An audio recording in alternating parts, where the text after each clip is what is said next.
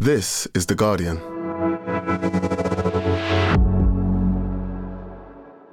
I'm Laura Murphy Oates, coming to you from Gadigal land, and this is the full story. This week, leaders from around the world are gathering in Egypt for the United Nations Global Climate Change Conference, COP27. This UN climate conference is a reminder that the answer is in our hands. And the clock is ticking. Antonio Guterres, the UN Secretary General, opened the conference with a bracing but familiar warning. We are in the fight of our lives and we are losing. We are on a highway to climate hell with our foot still on the accelerator.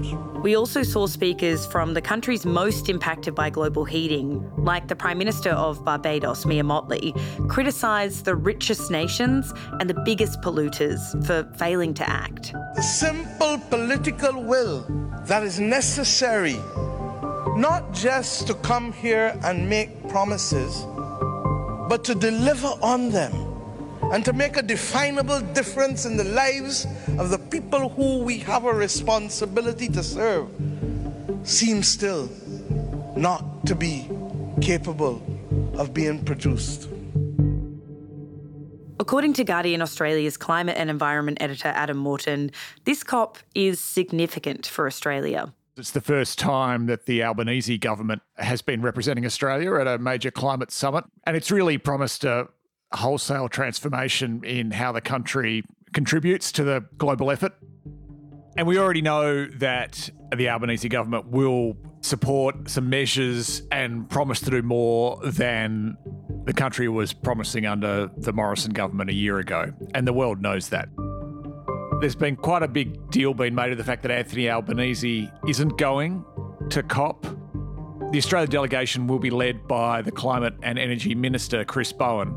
Australia will be a willing and active participant in these discussions. And he can expect questions about what the government's prepared to do on climate finance for developing countries and loss and damage, which is really the money that developing countries, the poorest countries, expect from wealthy countries, the countries that have caused the problem, to help them deal with this catastrophe that they're already facing and that will get worse in the years ahead. In this episode, Adam Morton speaks to Science Weekly host Madeleine Finlay about what to expect from COP27. Adam Morton, you are Guardian Australia's climate and environment editor, and you're heading off to COP27 soon. But before we talk about that, I wanted to get a sense from you of what we've seen in terms of the climate crisis over the past year. I think you could say we've seen a lot. This is what we've been warned of for years, and now we're seeing it. In Australia, we've been hit by a series of floods this year across the eastern seaboard. In Pakistan, flooding submerged about a third of the country's habitable land and destroyed more than a million homes. And at the same time as all this has been happening, there have been record breaking heat waves and drought across China and in Ethiopia and in the US and Western Europe. And they've led to rivers drying up and fueled worsening wildfires, hit flood and energy production, and sent temperatures north of 40 degrees in a bunch of places where that just isn't supposed to happen. I think this year, more than ever before, it's clear that the climate emergency is well and truly at all of our doors. Of course, these extreme weather events are far more dangerous in some places than others at the moment. But this is all happening at 1.1 degrees of warming, and there was news this week that the world is on track to go a lot higher. A report by the UN Environment Programme found, as things stand, there was no credible pathway to 1.5 degrees in place and described progress on cutting emissions as woefully inadequate. The climate arm of the UN estimated that current pledges by national governments would mean a rise in global heating of about two and a half degrees. That's a catastrophic level for many parts of the world and far beyond what leaders have agreed is acceptable. But I also I think we should note that there are small signs of hope. There was also a report by the International Energy Agency which found that emissions from fossil fuels could peak by 2025. And that may be happening faster than we expected due to the high energy prices this year and the cost of living crisis. It's pushing nations towards clean energy faster. So the events that are leading to that may not be great, but the end result may be better than we'd hoped.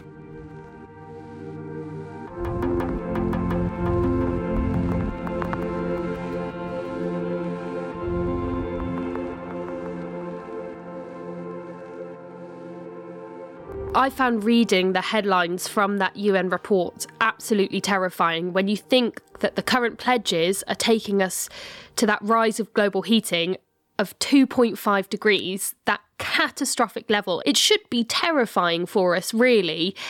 But has there been much progress in the past year? We've had all these external events that you alluded to there that have really changed the landscape. Countries left COP 26 in Glasgow a year ago, promising to consider increasing their commitments for this decade. There was a broad agreement that that was necessary. And uh, we really haven't seen anything like what was hoped for since then. Only 24 have submitted new commitments or updated commitments to the United Nations. If we pull back a bit, though, from what's happening at the UN and just the prism of COP, there has been some progress that is important. There was a big shift in the US, which passed meaningful climate legislation for the first time, really, with its Inflation Reduction Act, which includes $370 billion of climate measures. It's also worth mentioning China, I think, which is the world's biggest annual emitter. There were some bad signs there. It broke off its bilateral climate talks with the US, and it is still building coal plants, but it's also installing more renewable energy infrastructure annually than all of Europe and the US combined, and is now expected to beat its target of having a third renewable energy by 2025. More generally, I think it's important to stress that zero emission technologies are getting cheaper all the time. And solar is the big one there. The International Energy Agency has called it the cheapest energy source in human history. And when you think about the fact that solar isn't going to run out for the next 4 billion years, it seems like a good thing to invest in. So, what are the big topics that everyone's going to be discussing and debating this year? What are the kind of things that countries are going to want to work on and develop as well? Well, ambition in emissions reduction remains a huge issue. The targets are just not enough at the moment, and there'll be new efforts in Egypt to get countries to ratchet up commitments for 2030, as they have promised to do under the Paris Agreement. Climate finance will be the other major focus. The world's just not living up to the commitment that was made more than a decade ago for there to be at least $100 billion a year provided to help developing countries adapt with the ramifications of rising temperatures and to cut their own emissions.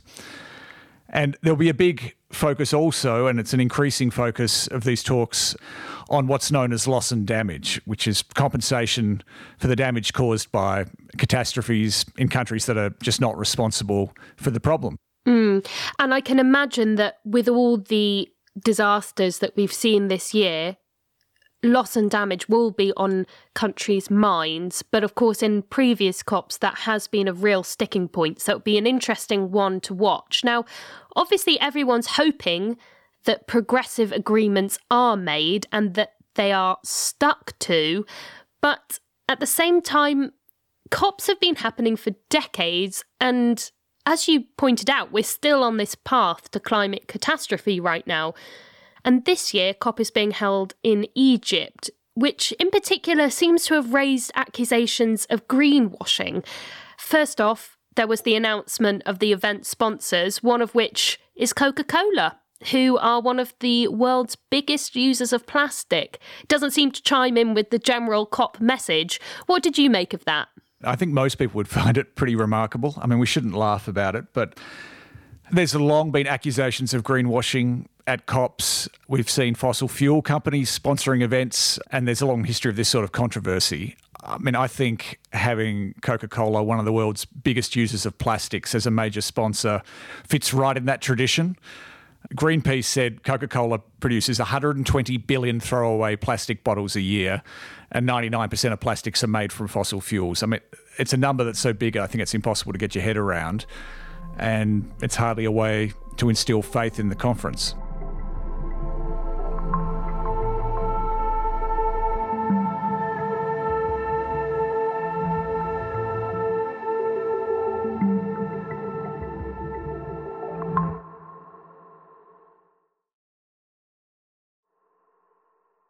And the conference is happening in Sharm el Sheikh, which isn't a big city. It's a gated holiday resort town on the coast, and it does look beautiful, but there have been problems with access this year and who's been able to go. Tell me about that. The Egyptian government has been criticised for shutting out local critics, including non government organisations. They've accused the UN of helping the Egyptian government whitewash its failures on human rights. African climate activists say they're struggling to get access to the talks. This was supposed to be the African COP, but we're seeing young activists from a long list of countries say that they have found it near impossible to secure a place, despite having reached out to non-profits and foundations to try to get help to get there. Mm, and it is a very complex issue because for the activists who are planning on going, there's been almost a decade long ban on public protest in Egypt, which has led the organisers to create this kind of protest area, which is away from the actual conference. And this is something the organisers said that they did in response to a spate of calls from Western diplomats. But all of it does seem a bit contrary to the point of protesting, in, in my view. What's that about? I think that's a fair way to look at it. Look, um, yes, the Egyptian government has said there'll be a space for protesters to gather. It's a purpose built area near a highway, well away from the conference centre. Certainly, no one at the conference centre will see protesters there. Clearly, the government is looking to do the absolute bare minimum to acknowledge civil society protest without being accused of blocking it entirely.